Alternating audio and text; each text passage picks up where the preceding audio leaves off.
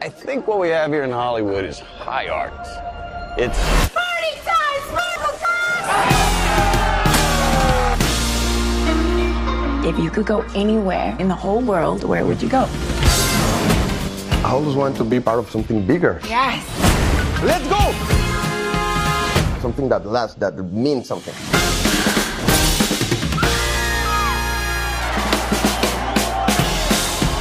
You know, when I first moved to LA, I got your face tattooed on my back. you know what the signs on all the doors read?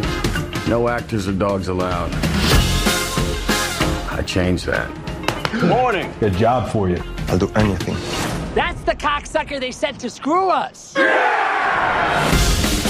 bitch is stealing the scene right from under me. She's icing her nipples so they perk up through her dress. I ain't icing my nipples. This is natural. Where do you say we come in for my close up now?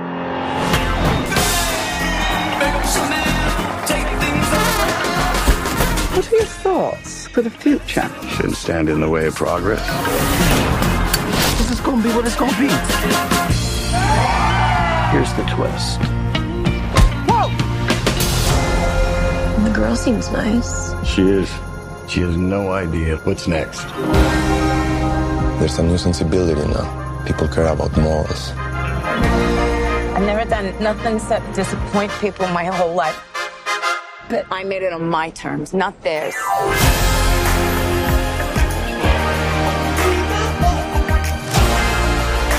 We are gonna be more than they ever bargained for.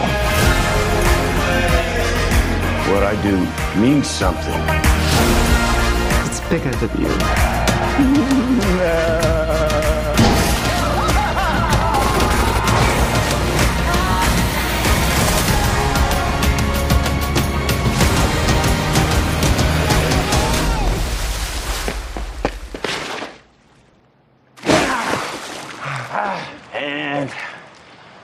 to bed.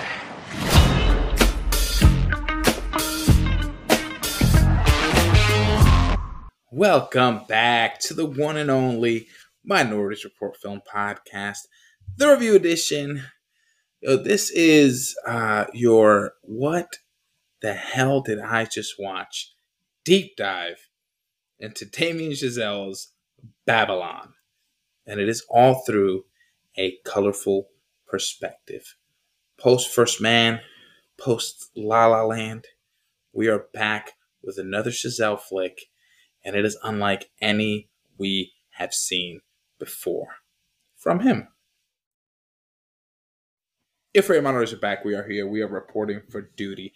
My name is Raul, and here with me, I got Mr. Mo Shama. Hello, everyone. And making his first time, his debut appearance, if you will, on the pod is a new collaborator, Boy Dre, aka the other Dre, aka he Dre. Dre, what up? Welcome to Minority Report. Thank you for finally having me on, man. I'm excited. Me too. Works. I'm so excited for you. We've been We like are- trying like to get you like uh, for a long time. It's tough. It's like I'm excited that we're here and I'm excited that we're recording. Am I excited about this conversation we're about to have? As yet to be determined. but you guys can let us know at a report pod on the socials. Let us know if you thought that we were excited when you're done listening to this. I know clearly they were not excited to get into this conversation, or maybe we were. Let us know. Hit us up, M Report Pod. Also, check out the site, mreportpod.com, where I assure you, you will find less chaos than this film, than any singular 10 seconds in this entire film. mreportpod.com. That's the place to check out all that stuff. But for today, first up and only on the report is our non spoiler general thoughts, followed by a full spoiler deep dive into Damien Chazelle's latest Babylon. A tale of outsized ambition and outrageous excess. It traces the rise and fall of multiple characters during an era of unbridled decadence and depravity in early Hollywood. The writer and director is Damien Chazelle, and it's starring Margot Robbie, Brad Pitt, Diego Calva, Jovan Adepo, Jean Smart, Lukas Haas, Li Jun Li, Phoebe Tonkin, Tobey Maguire, Eric Roberts, Max Minghella, Olivia Wilde, Samara Weaving, and Katherine Waterston. Wow. Lots of people, lots of names. Like, even from the trailer, it was just like, can I say something about this movie? About the trailer of this movie? You know what? You say whatever you would like as long as it is non spoiler general thoughts. If it fits under that umbrella, please say whatever you would like and give us your thoughts. I think it's a non-spoiler and like away from deceit, you know. The way Paramount like depicted this movie, like especially the trailer and the posters, like I know that like, Dre loved every one of the posters so much. Like we will talk about this later. As but, did like, I. Yeah. As Yeah. as everyone like it was really good. But Yeah. this trailer depicted this movie as a different story, as an entirely different environment, different story, different um, attractions, and different love interests and everything. Is that valid? Like, is this like kind of marketing valid? Can we start with this first?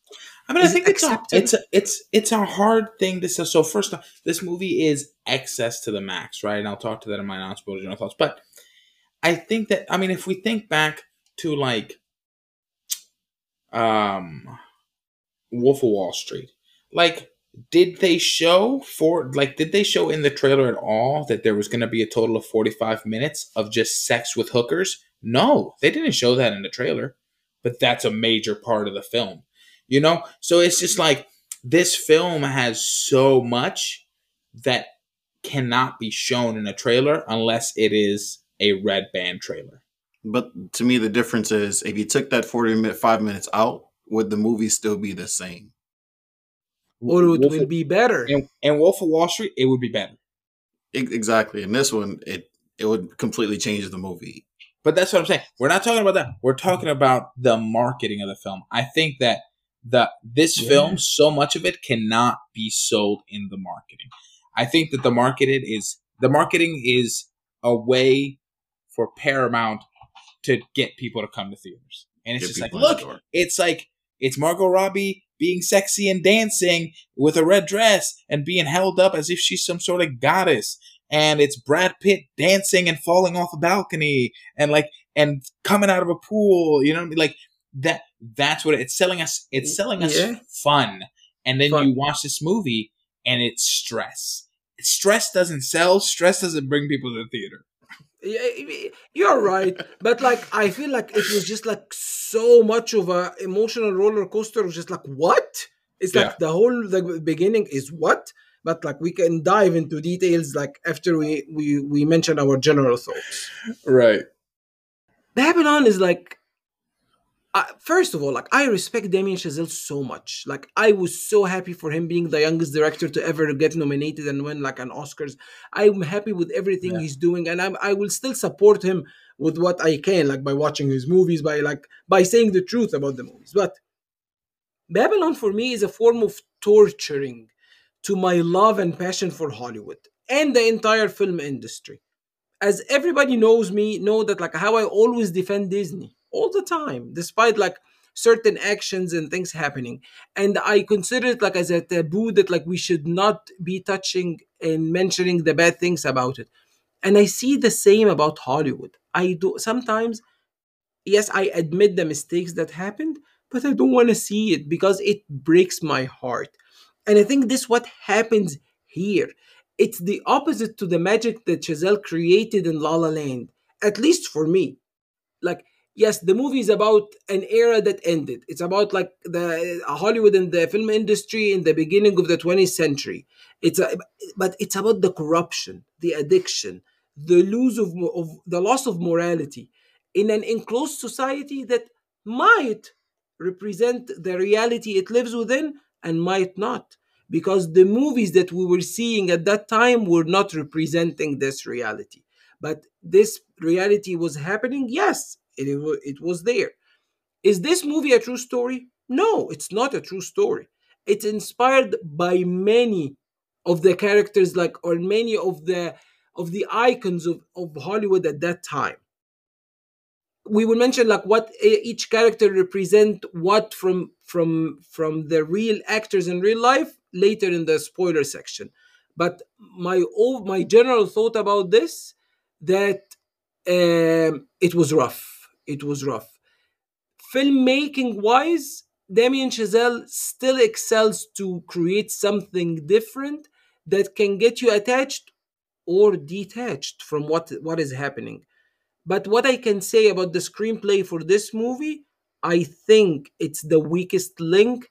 That if it if the narrative was done differently, it would have taken the movie to another level of good. I will not say like because we are not re, we are not re, near excellence or near perfection, but it might it might have taken it to to another good level. Dre, give us your All nice right, bullet yeah. thoughts. I'm gonna try to keep it short and sweet, but for me, after watching the trailer for the movie and then looking at the two great posters, like there's one Margot Robbie in a red dress looking over, and the next poster next to it is one Brad Pitt on table dancing, looking at her. I feel like they should have been put the other way, where they're just facing away from each other, because it, it meant nothing.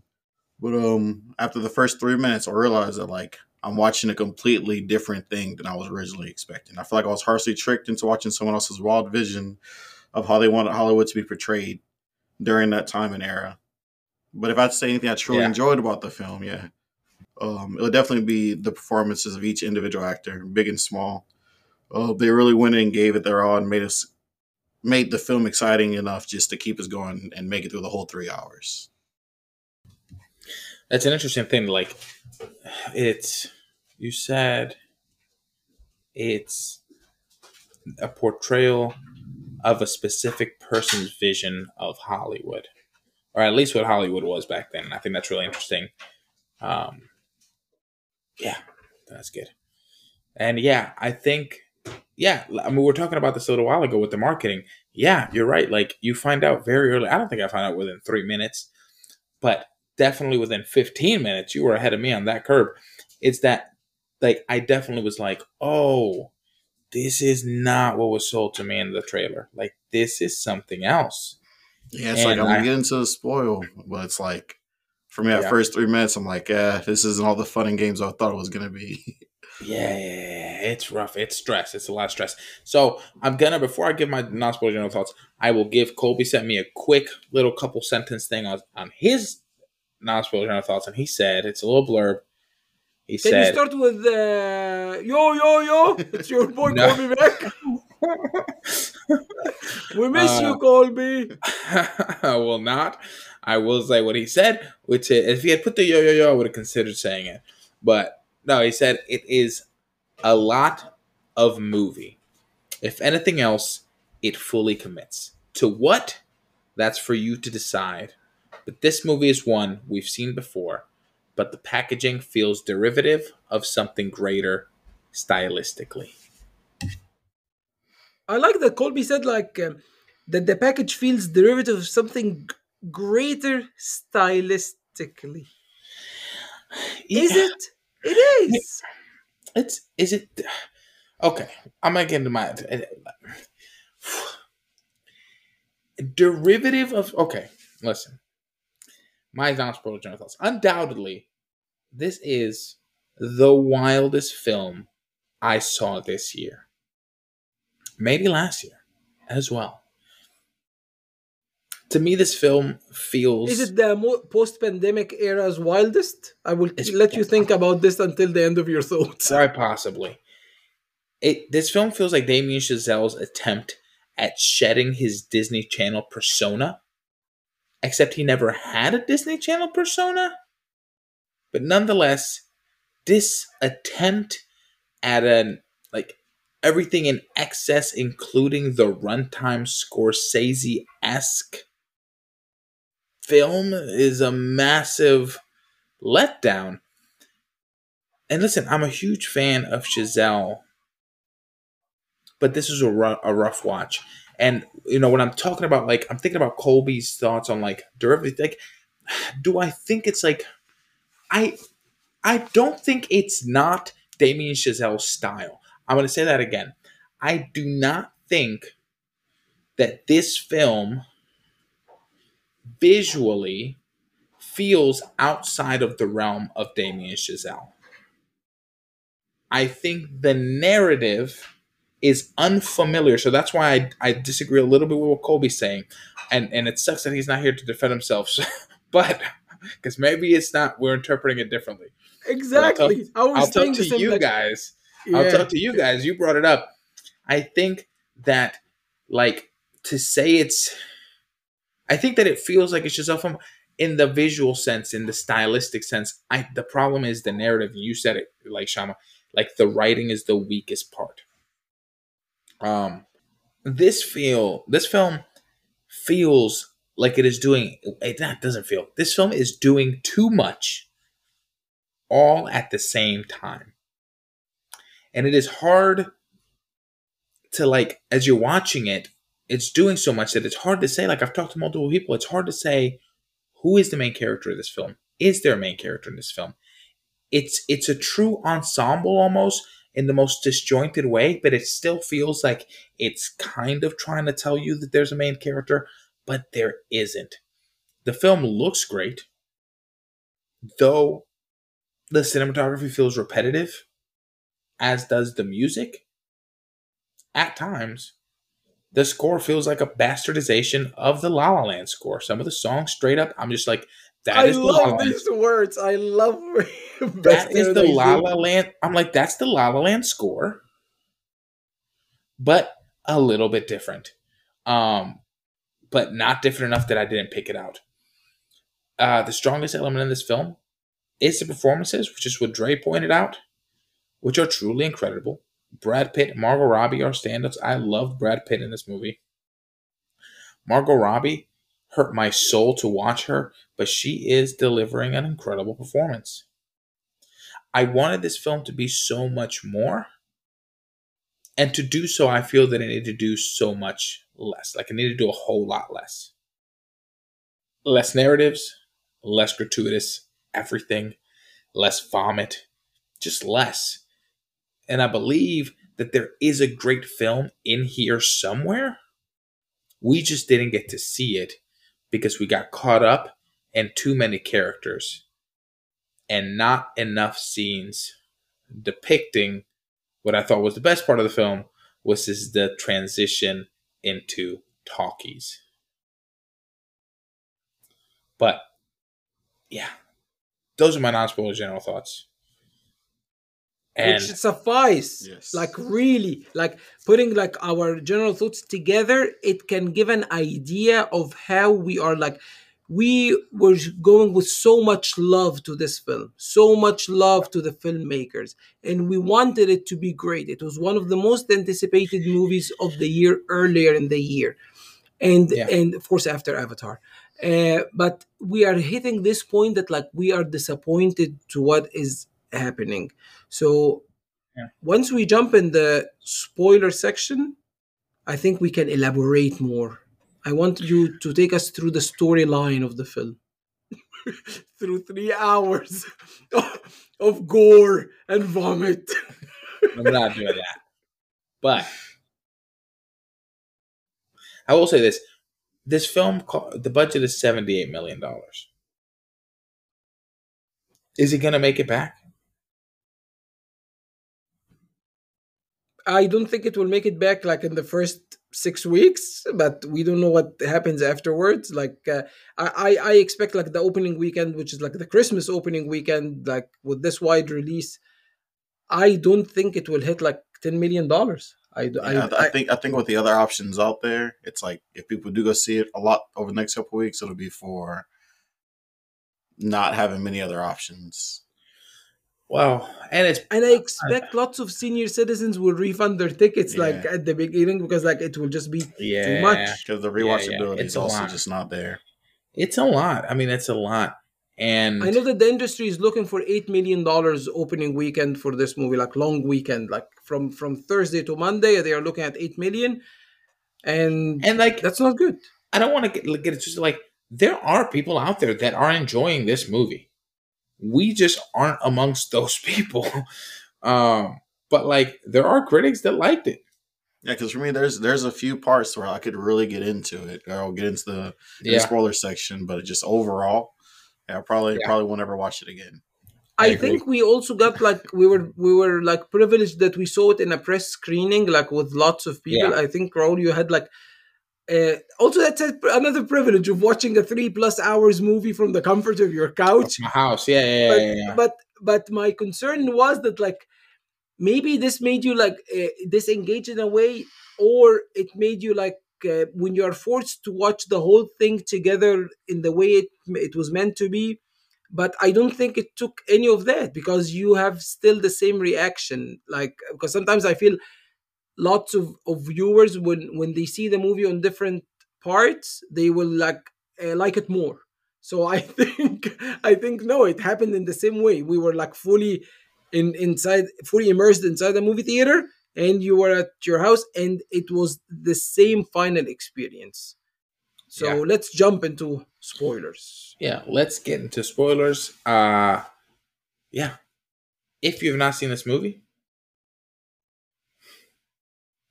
I can't sit here and say like go watch it. Like because it's not for everyone. It's very much for it. not for everyone. Um it, so is it for anyone it- it's for some it's for let, let me tell you if you love scorsese's movies this movie's probably for you i'm not a scorsese fan if you liked wolf of wall street the version that scorsese brought to the screen then you might like this movie um but i like wolf of wall street Yeah, Wolf of Wall Street is great. yeah I- it's good I I, I think i think overall it's better than this movie i don't listen i have a whole lot of love for damien chazelle i think he's an absolute incredible filmmaker he is This film didn't do it for me. This film did not do it for me. Um, but there definitely is a whole lot that can be spoiled in this movie. Um, just know it's not what you expect. Um, and you can choose to like listen to us and know what you're walking into, or pause us. We appreciate the listen. Go watch the film. Come back. I want Damien Chazelle to continue making great movies, and I admire him for the fact that he, from the beginning of his career, has been able to make the films that he wants to make. And I respect that, and I want filmmakers to be able to do that. But yeah, right after I watched the film.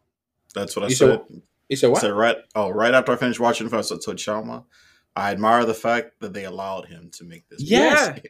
yeah Absolutely. because not not every Like and, it- and i know that like they there was a bidding war Mhm. like the Yeah. last bidding war that happened in this way was once upon a time in hollywood when, when paramount and sony were bidding on quentin tarantino for this movie and this was happening with damien chazelle for this one like it was like columbia pictures again like sony lionsgate were trying again with him like after like the great success of course of la la land even warner brothers tried and at the end like the bid went to paramount and uh, honestly it's a courage from Paramount to do something like this, especially that Paramount was involved in that time era. You know, like that. That was like, Yeah. oh, that's a big thing. Yeah, yeah, yeah. No, I respect it. I love filmmakers that can make their art. I want every filmmaker to be able to do their craft. Um, I want more of them to be POC and women. But you know what? Hopefully, we get there soon within our lifetime. Uh, but yeah, listen, uh, go watch the movie at your own risk. Come back, listen to us, uh, talk about this movie, what we loved, what worked for us, what didn't, uh, and yeah, and just what the heck we experienced. Uh, so this is your last spoiler warning. Spoilers ahead. So my first question is, whose story is this? Dre.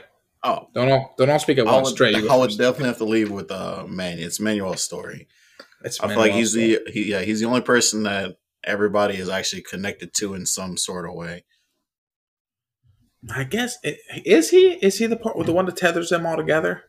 Yeah, because like, even if none of the others like fully have relationships with each other, it's like he's the only person that's Yes, Everything's They revolving don't. They don't have, yeah, you're. right. They don't have relationship with each other, but they do all know each other.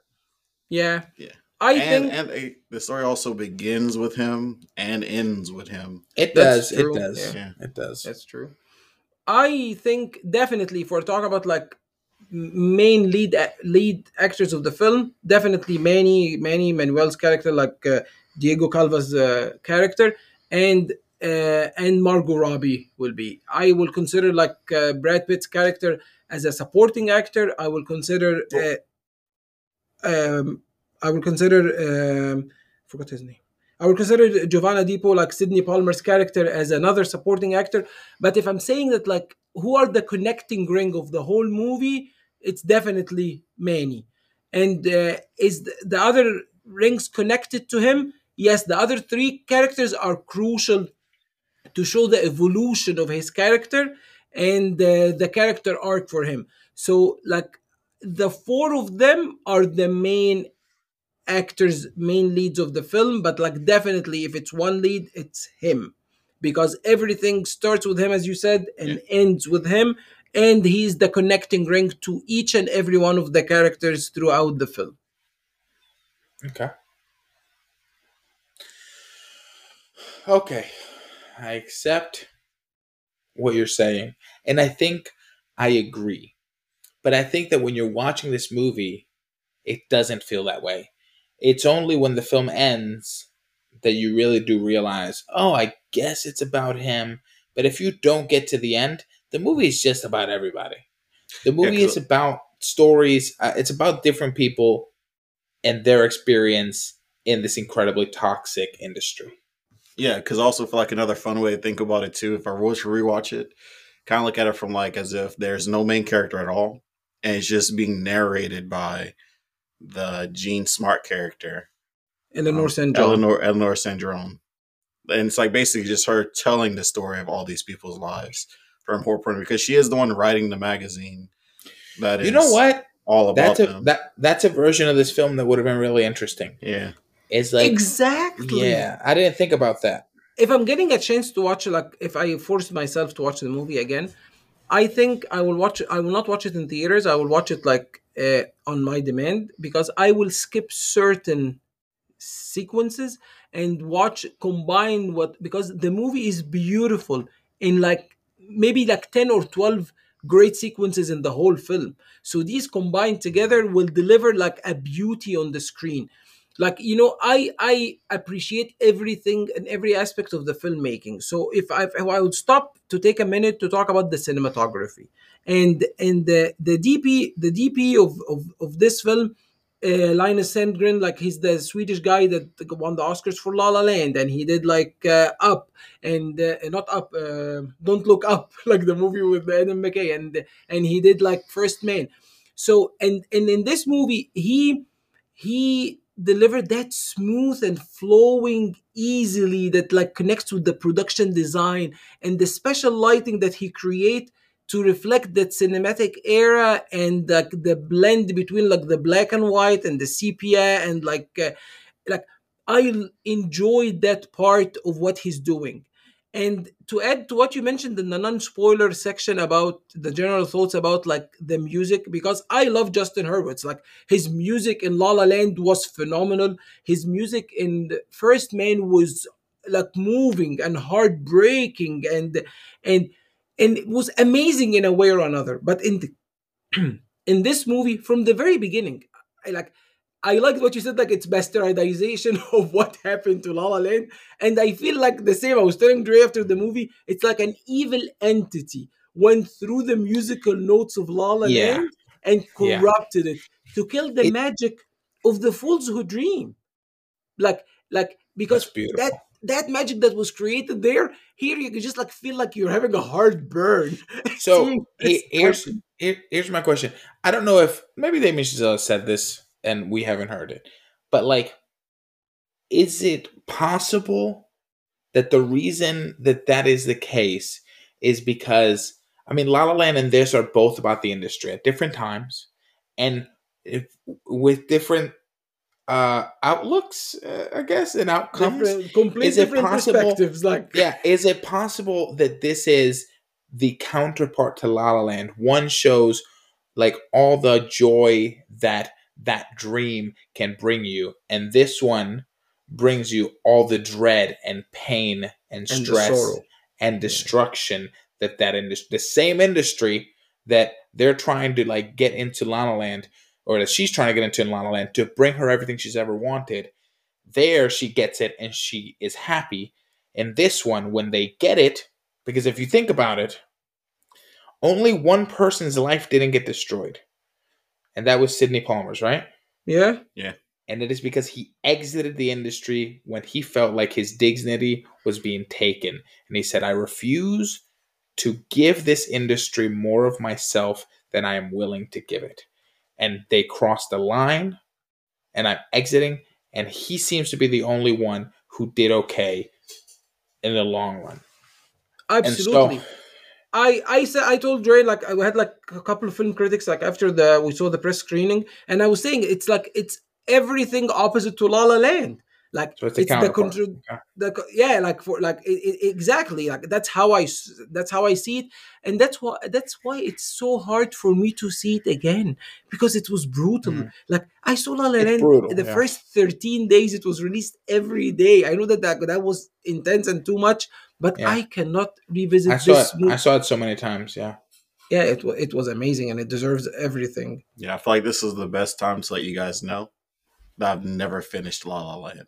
my God. What in the world are you talking about? is it about? because of personal reasons that you did Yeah, not finish just- the movie or I like just, you did I not just could not make it through the whole film. Yeah. What? Seriously.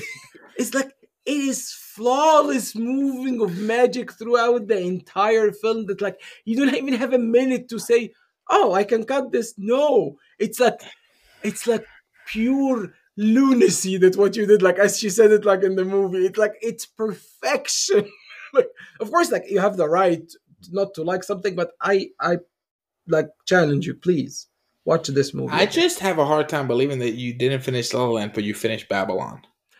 i think he watched la la land at home Exactly. I watched it at home, so I had the option. yeah I'm not just gonna leave need- in the middle of the movie in the You need to force yourself to watch it because it's absolutely worth finishing. yeah i will watch it with you again Oh, I might take that up.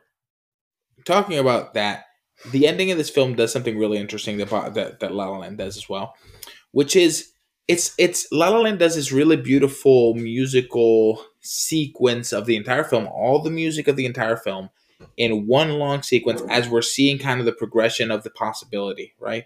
The possibility of their story as it could have been had everything gone to the benefit of their relationship as opposed to their careers. So this one also does so that one does like this weird like uh meta look into the industry. This one also does a weird meta thing which is it shows us the progression of technology throughout filmmaking history uh to the point where we even see clips of Avatar in this weird montage. How did we feel about this sequence? Yeah, it's like it. It reminded me of my least favorite part about the whole movie. It's that everything lasted a little bit too long all Sure. the way through.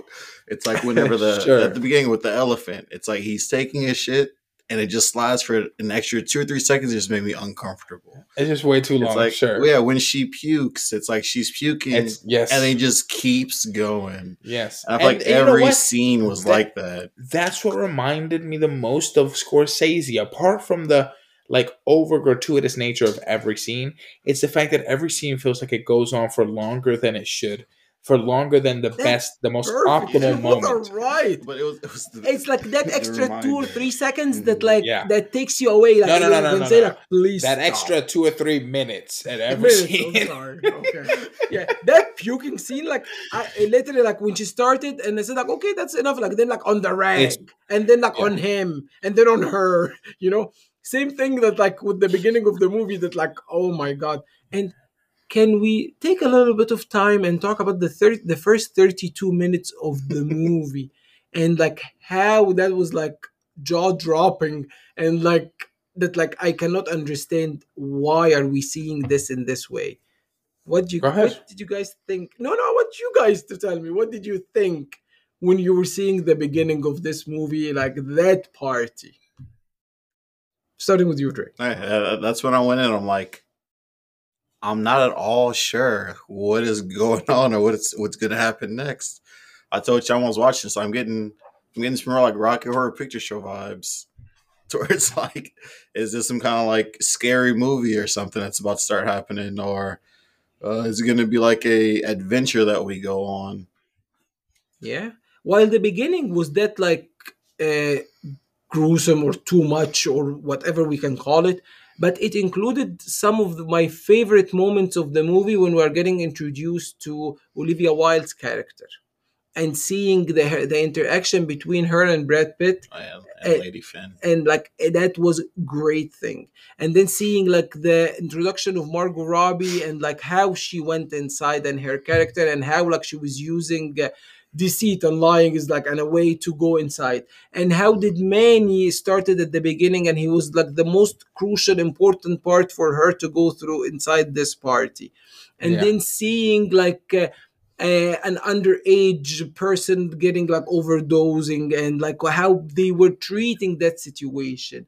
And then looking at like a renowned writer like for that time as Jean Smart's character and how she's analyzing the the environment around her while she's despising lots of what is happening but she's getting along in a way or another because that's part of her personal conflict with everything happening around her Yeah. seeing seeing like lady lady F- Finn's like character and like how the Lady Fay, introduction of yeah. Lady Fay's character and how the introduction of her character and the song and how every word of the song was perfect to the environment surrounding them. Yeah.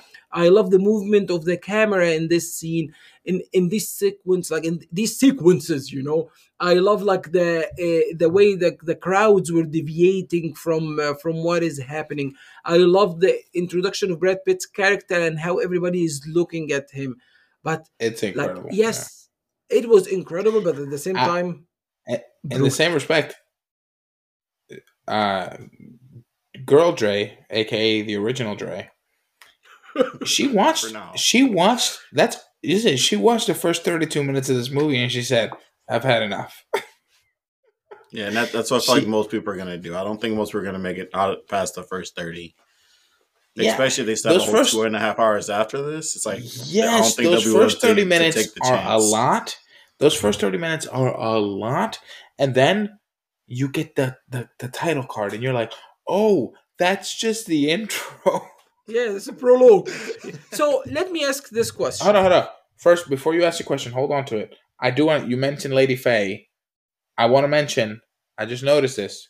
Her character also does. Her life does not get destroyed. Her career does in a way that she doesn't want to, but her exit, we don't see her life get destroyed, which I think is interesting because that means the two people of color in this movie, her and Sidney's character, uh, Manny is not a person of color. Yeah, man. he- Oh, man, is his the other life one. Okay, does okay, get okay. destroyed, so two, but it gets okay. it gets redeemed. His, Yeah, his it gets world redeemed. gets But he- that- I don't know if it gets redeemed, but he, he At least he's, to like, live, Yeah, he he, gets he, to gets live the his girl life. and the kids. Yeah, Yeah, he yeah, achieved he what gets he to wanted. live his life.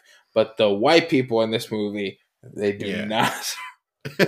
All right, your question. My question was Do you think this movie would have been better if we see the party sequence throughout the whole movie and then we go back and forth to it? So we don't see everything at the beginning, but like we just get introduced to, to one character and then go with the line and then go back to, to the party.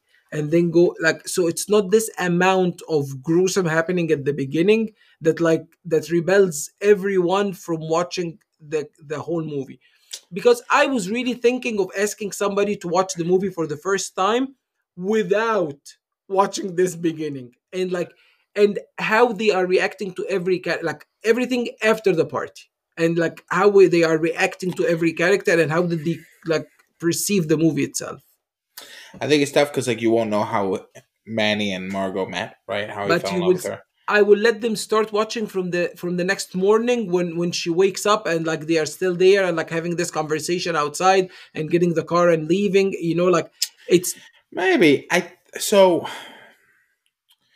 I that wouldn't be better for me Me because too. I tend to not like the I the like I don't tend to like movies that go back and then go forward again and then go back and then go forward with a different character and then go back and then go Unless forward I'm with a different character. anime. And That- then, okay Yeah. That drives me crazy. So no, it would not be better for me. For me, this the opening sequence should have been 15 minutes long, not 30 minutes long.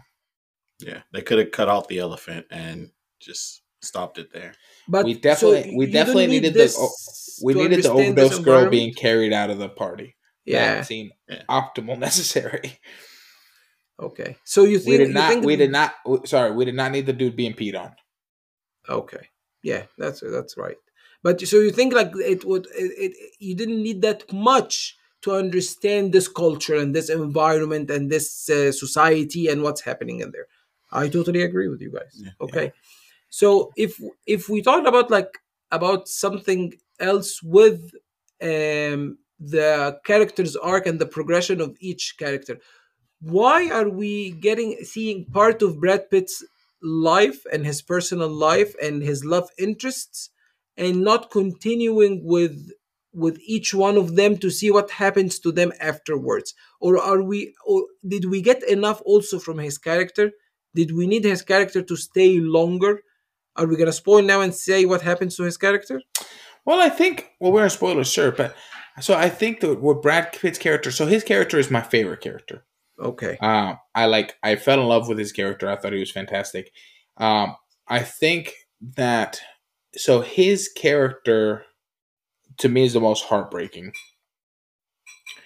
because he's a character that came. He's the he's that he like he came from nothing, and he appreciates everything, but also he is like addicted to love, and he is addicted to like the the love, the admiration of the people because they're the ones that gave him everything he has when he came from nothing.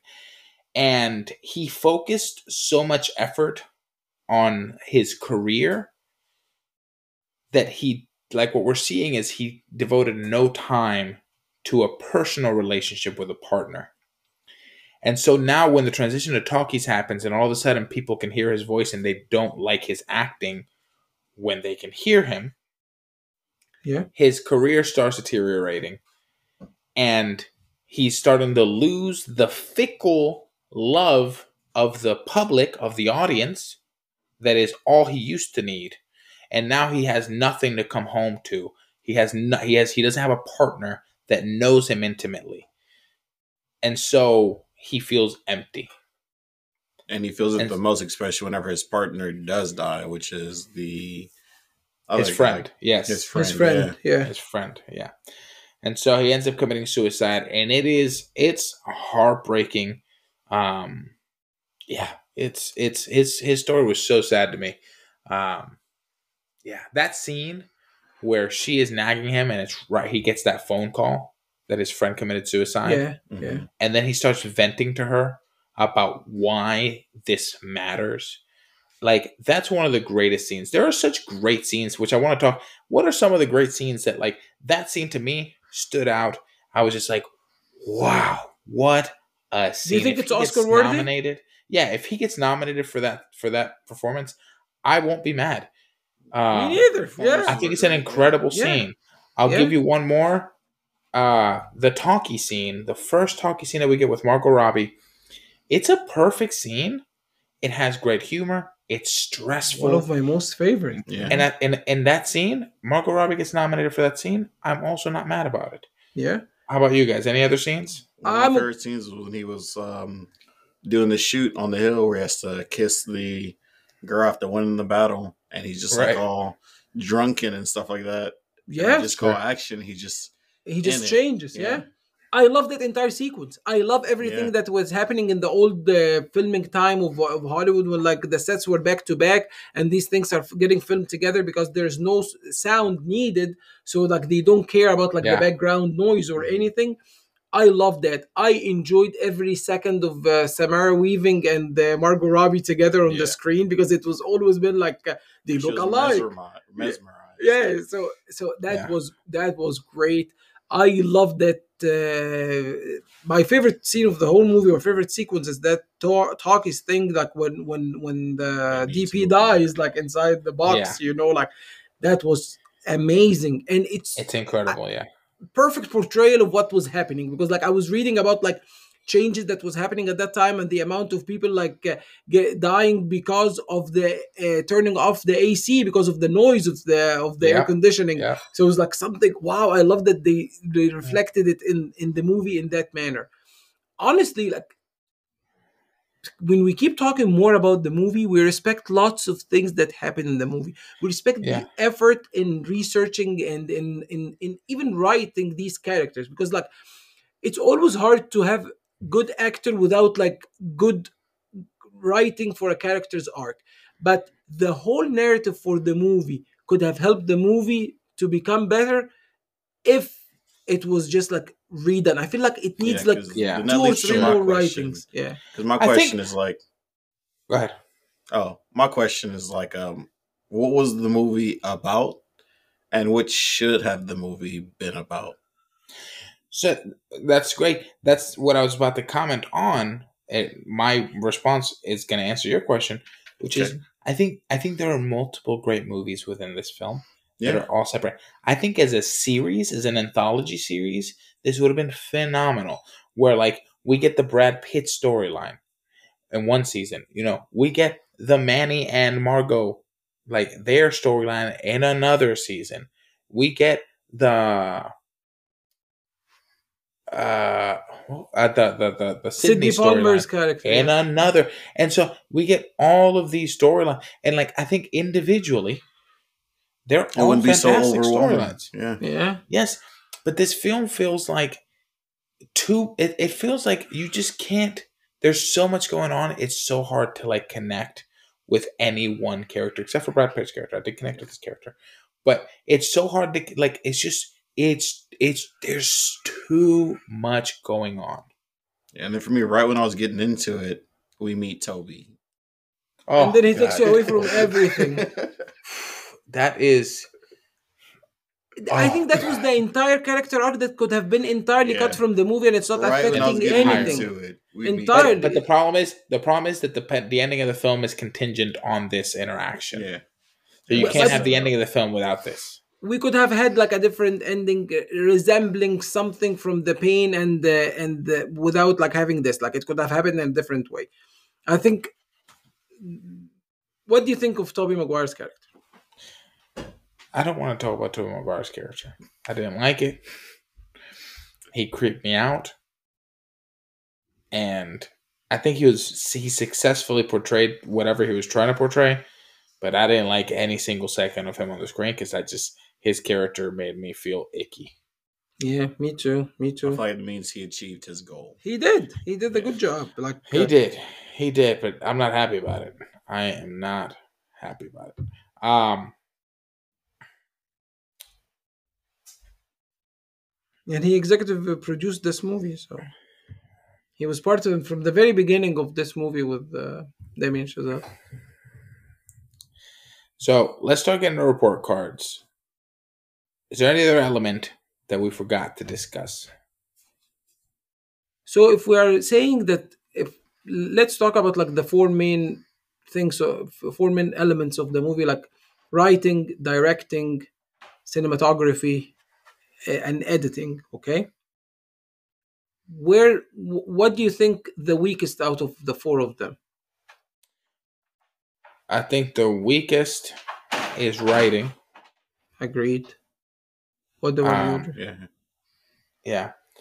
Um, I think the cinematography has a lot of strengths. I can't get the numerous shots to the trumpet man out of my mind. I don't know why Uh-huh. we needed so many shots that push in on the trumpet guy, but we got way too many of them. Um, so I'm like having a hard time with the cinematography, but I would say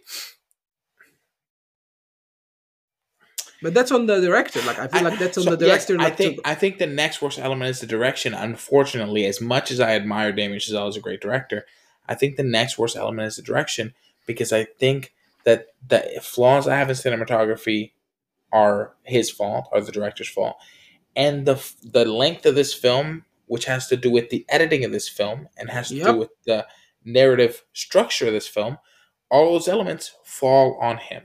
'Cause And you could so- have cut a solid twenty minutes Yeah. just from the like, overextending the individual parts. and I feel like Tom Cross, like this film editor, he is great. Everything he edited, I didn't see a problem in the movie that to be long. Like he, even he mm-hmm. did Whiplash and La La Land with him. He did phenomenal job in No Time to Die.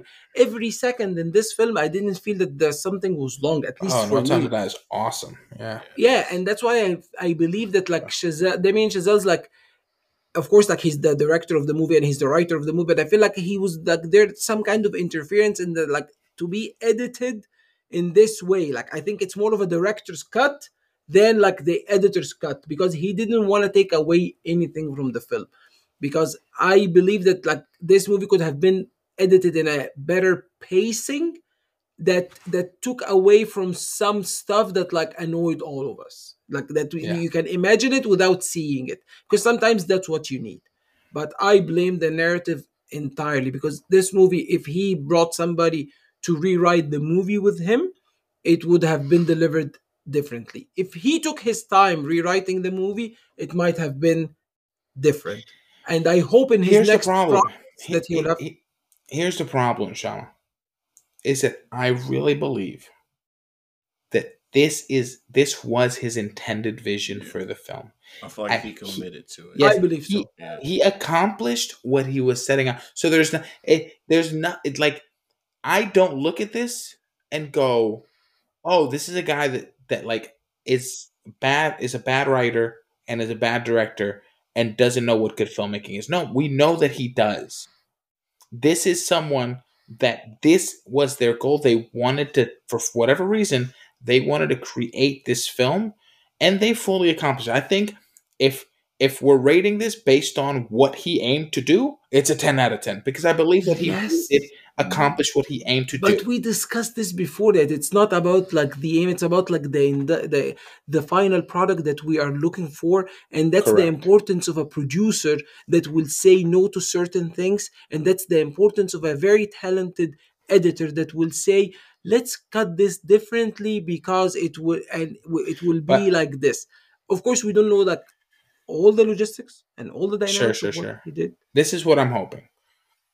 I'm hoping that whatever this was, he got it out of his system, ah. And that he doesn't fall into the trap. the the Scorsese thing, where like Scorsese, I just I like but Scorsese. Keeps doing it that's the problem that's the that's the thing is I hope he does not do the Scorsese thing where he just keeps making th- entirely too long films that are in like entirely too Oh my god, the Irishman! like, Like, I just like every cannot- single yes, and that listen, and that every single thing that he shoots is worthy of being in the final film. Sometimes it's just not, and you know who's going to tell Scorsese otherwise? And I just hope that Chazelle doesn't fall into that. You know, like Whiplash is an almost perfect film. La La Land is a nearly perfect film. I want to go back to those days. but, but- we saw the decline, not the decline. We saw like this kind of passion that he wants to get out happened in First Man, and now it's See? happened again here and happened But the worse. issues he didn't write First Man. First Man, the issues with First Man that I have are the screenplay, not the direction. Yeah, I, ag- I agree. But like he, but didn't didn't he see it? Hey, he must have liked the screenplay. So moving, I think again individually, I think there's so much good in this movie. I think as a whole, it's a disaster. Let's get into report cards. Boy Dre. Uh, what's your report What's your card? report Gi- card? Give me your final thoughts. All right, my report card will have to be a five out of ten, Okay, mainly because like I really liked watching the people on screen. sure. Like it was it was great, but I, I couldn't watch the movie again. I couldn't even really fully enjoy the movie either. Because like I said, everything just felt extended and long for no reason. So I just felt gross about watching this by the by the time it was all over. Sure. Shama? Uh, I'm at a six out of ten for the overall experience of the film. Uh, as we di- we do like we were diving deeply into details about like why because I still respect everything in the movie, but like overall it didn't click, you know. Like and there are certain things that could have done definitely in a better way that will please me as a viewer. Uh, final thoughts like yeah it's a wild wild wild movie as you guys said. It's a monster of uh, of of of incidents happening. It's very stellar performances from great actors. Um still good score despite what was happening in it because the tragic moments like the the the score fits the tragic ending of each character and the dark moments of the film perfectly and i think it delivered that. Having uh, the resemblance of the cheerful music of la la land and getting it reversed i think because it's the same composer and the film same filmmaker and i think as you said it might be their way of saying let's take this note and like corrupt it you know like and get the worst out of it. So like the love of of hollywood is there but it's it's not in the same way. Uh i'm sad to say it like that the movie six out of ten. I hope it will live up in the future. I hope like i will like it more. Maybe i need somebody to re-edit the movie and i will love it but uh I'm sad to say it, but I'm still believing in Damien Chazelle as a great filmmaker, and I cannot wait for his next project. Yeah, same. Uh, I'll say Colby Mack gave it a six out of ten. Um, for me, I'm I'm I'm I'm so conflicted. Um, because like I don't think it's a five, but I'm having a hard time saying it's a six. Um, but the individual elements that I really loved are really, really, really powerful. And I feel like for me, I can't take away from like because of the length of the film because I don't think that that's a thing that like I feel But it's comfortable. main actor, it's the editing, like it's No, that part. but it's not. It's the narrative, right? It's the that's Yeah. part of the narrative. That's part of the And- direction. The runtime itself is not something that I'm going to be like. You get you you you you lose points because of the movie's too long. No, No, just because give it movie to Avatar, Uh, even if it was no, longer. Yes, precisely. Because it's it's not about the length. It's about the writing and the pacing. Mentioning James Cameron, mentioning like that, like uh, here, uh, uh, Damien Chazelle got everything out of his system. Isn't Avatar every single scene costs like hundreds of thousands of dollars? We have almost like 27 minutes that he could have added to the movie. I just heard about this. But I'm he so excited to have them. he, yeah, he, he chose not to add it to the theatrical release, and he will save them either to reuse some of the footage in the next ones, or it will be released in the home release as extended release or something. But like that's what I'm saying. Sometimes like you can create something and just like keep it on the side because it might harm you more than what you believe in, and that I think that Sure, Damien sure, sure. should learn from this. So what's your Sure, sure, final sure. score? I agree. Listen, James Cameron knows how to edit. Uh, my final score, I'm just I'm gonna lean and give it a six out of ten as well, which means I don't know. I, I I don't I don't feel entirely too good about it, but I feel okay. Six out of ten, which means our cumulative report card is a five point seven five. It's because of you, Dre. Give it It's that because of you. It's, it's the uh, rewatchability for me, man. Oh, yeah. That is all we have for you today. Please, no. Go ahead and leave us a review in Apple Podcasts or wherever you listen to your podcasts on Spotify, whatever. takes like 10 seconds. We would greatly, greatly appreciate it. It helps people find us, helps us get more people to listen. And if you're enjoying it, hey, why wouldn't you want more people to listen to what you love? Um, also, make sure you check out the site at reportpod.com. Dre, uh, are you on the socials that people can find you? Nah, I try to I try to stay hidden as possible, but I'll try to pop up here more often if if I can. All right. Yeah, I But wish if I our listeners have any thoughts for him, like they can like mention it on our Twitter handle and our Instagram. Yeah, yeah, yeah. Reach it, reach out to us for sure. Uh, well, Shama, where can the folks find you? Um, you can find me still watching Avatar and living in the world of Pandora because like I'm so much love in so much love, but I'm still on Twitter at uh, Mohammed Shama. And you can find me at the Innovator. You can find us at M Report Pod on Twitter and on Instagram. Yo, Dre, thank you for stopping by, for coming on, contributing, and taking on finally the challenge. I'm sure it wasn't easy. I know my first time being on the pod was not easy, and we appreciate you coming by and giving us your thoughts. Thanks, I appreciate it very very much, man. It's my final hope and dream in life. Oh, that's so Aw. sweet. Check it off. Check it off the bucket list. hey, be a part of the show. And if you have a report, let us know. This is yours, Minorities Report. Peace.